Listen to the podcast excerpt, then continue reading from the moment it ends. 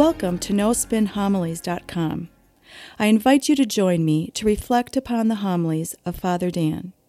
Father Dan will challenge us to open our heart, mind, and soul to the Word of God. Father Dan will draw upon sacred scripture along with art, literature, and the lives of the saints to help us grow in our love and knowledge of the scripture. In doing so, we can become the living Word of God in this world. Now it is my pleasure to present to you No Spin Homilies.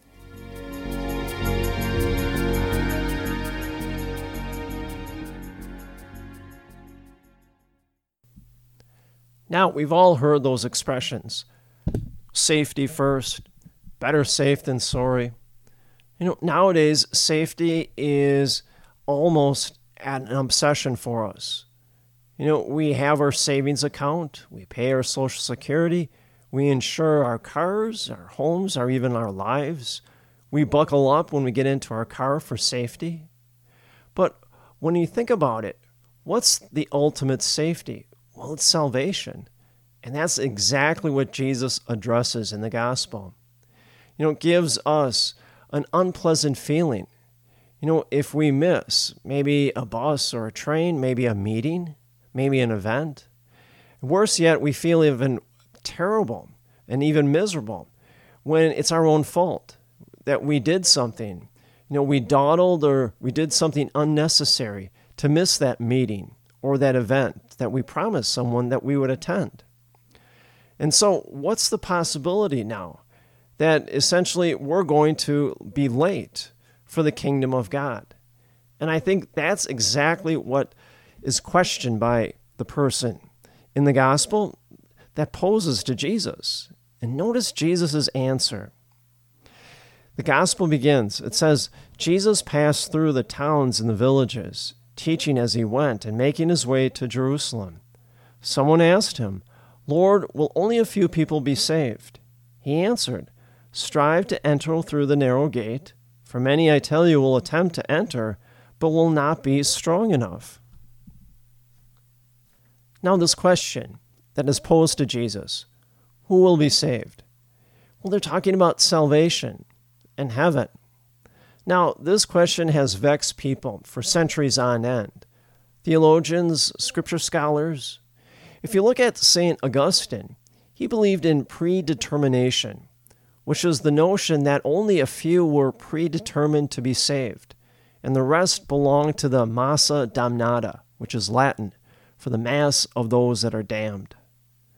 Now, if you look at our history of our church, before Vatican II, the church emphasized mortal sins. Now, mortal sins essentially would prevent us from going to heaven and receiving salvation. Now, the byproduct of that is many people took on an image of God of a person to be feared, that God is ready to pounce on us. Now, after Vatican II, in the late 60s, the church, or you could say the church swung the pendulum, the pendulum the other way. Now it emphasized God's love, and it wasn't obsessed with sin. And therefore, the people, generations after Vatican II, they assume that everybody's going to get into heaven, regardless of what type of life they've lived. Now, I would argue both perspectives are not good. Why? Well, if people essentially are guaranteed to get into heaven, they'd be indifferent to practicing the spiritual life essentially that would pave the way, and which is what we have now, which is extreme secularism in our culture and throughout the world. You know, if we really think that everyone is going to heaven, that it's a given, regardless of what type of life we've lived, and that's the case, then why bother with the spiritual life? Why bother going to Mass every week, praying every day, going to confession, praying the rosary? Well, it's just a waste of time. Why just focus all of our attention on making money, making a fortune, satisfying all of our earthly pleasures? If eternal life is really a lock and a given, then we should turn our life to the secular world. Focus on everything money, fame, fortune, materialism. But that's not what God wants. Now, first and foremost, the church doesn't want us to be terrified by God such that we're enslaved to practicing our faith because we fear God. God, the church doesn't want that. But we don't want people to be indifferent to the spiritual life, you know, and living out their faith. Living out their faith means now something trivial because it doesn't mean anything. We're all going to go to heaven. Well, look precisely at what Jesus answered in that question. Strive to enter through the narrow gate, for many, I tell you, will attempt to enter, but will not be strong enough.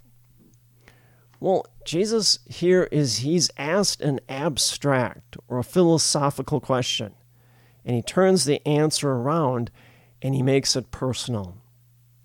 Jesus is trying to get us to accomplish something great and yet difficult. Give you a good analogy. You're trying to get into shape. Now, that is something great and yet difficult. Now, you have a good trainer, and they lay out a plan for you regarding nutrition and exercise and rest, all that stuff. Will it be easy? No, not at all. Say you're used to eating a Big Mac for lunch, and maybe taking a nap in the afternoon. And then around 3 or 4 o'clock, you get that bl- low blood sugar, so you're used to grabbing a candy bar. Your trainer tells you, well, you can't do that anymore. You've got to eat fruit and vegetables. And for a snack, you eat nuts.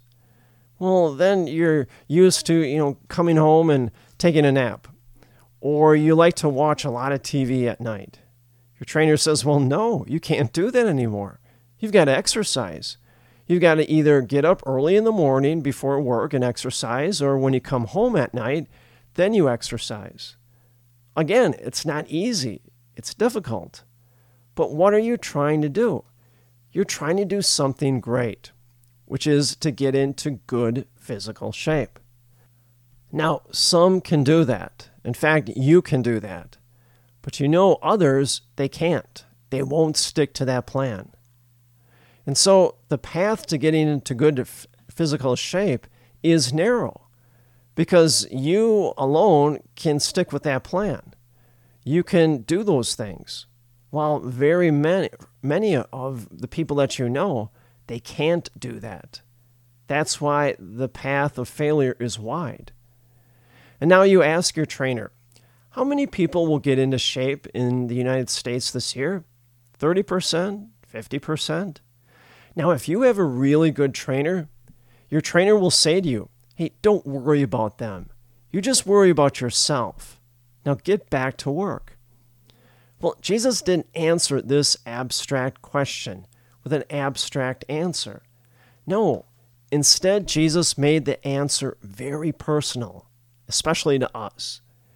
Jesus is really telling the person in the gospel essentially, don't worry about who is going to get into heaven. You just worry about yourself and you get back to work in the spiritual life.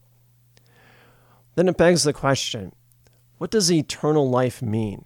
What does that mean to be saved? What does it mean to get into heaven?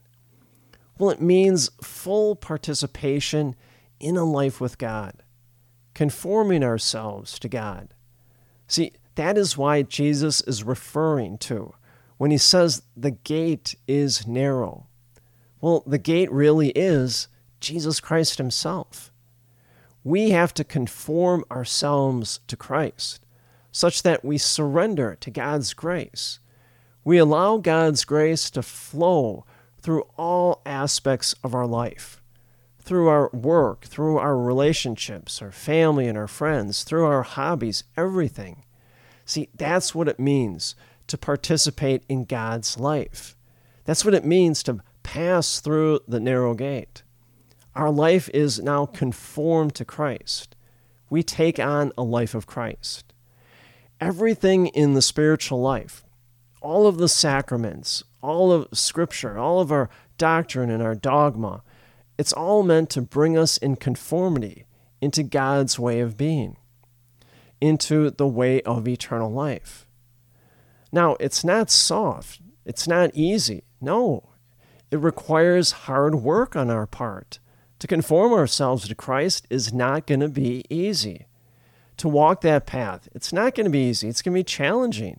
And Jesus tells us point blank This means we have to take up our cross, conform our life to Christ in every detail, surrender to God. Now, is this going to be hard? Well, yeah, you bet it is. Just like getting into shape. Is it hard? Yeah, absolutely. The path of Jesus Christ is hard, yes. That's why the cross is something, and practicing our faith is something that we can just say, well, you know, I got a, a firm relationship, or I've got a good relationship with God, you know, and I've had it for several years. Well, now I'm on cruise control. I can go to Mass whenever I feel like it, you know, and I pray whenever I want to. But I'm in a good relationship with God. I'm in a right relationship. Well, no, we're just kidding ourselves. You know, it's just like I'm, uh, a person says, you know, I, I, got into great shape a few years ago, and now I, I'm just coasting. You know, I exercise when I feel like it, when I have time, and I can eat whatever I want. Well, they're just kidding themselves. They're not still in shape. We have to take the cross every day. Mind you, now it's not an obsession with suffering, but we have to be willing to walk the path of Christ conforming our life to Christ. See, heaven is a name we give, the fullest state of conforming our life to Christ. In heaven, we are fully conformed, we fully participate in sharing a life with Christ. Now, the gate to heaven is narrow, yeah, and that's not because God is cruel or malicious. No, that would be like saying all physical trainers and physicians and dietitians are cruel and malicious because they're trying to keep us healthy. That's crazy. The gate to heaven is narrow because it's precisely in the shape of Jesus Christ himself. That's why Jesus Christ in John's gospel calls himself the gatekeeper because he is literally the gate. The gate that we have to go through to get to heaven you know, is essentially the, great, the gate of Jesus Christ. It looks like him, it's shaped like him. That's why we have to conform our life, you know, in who we are to Christ. See, then we can pass through. Now, go back to that question again. Lord, will only a few people be saved? How many will be saved? A few? 30%? 50%? We'll put that question aside. Instead, what's really our mission? Strive to enter through the narrow gate. You know, don't be concerned or worried about others. We should be worried about ourselves. Conform our life to Christ. Then it's something we don't have to worry about, but instead, it's everything that we have to look forward to. And may the grace and the peace of Jesus Christ rest upon you always.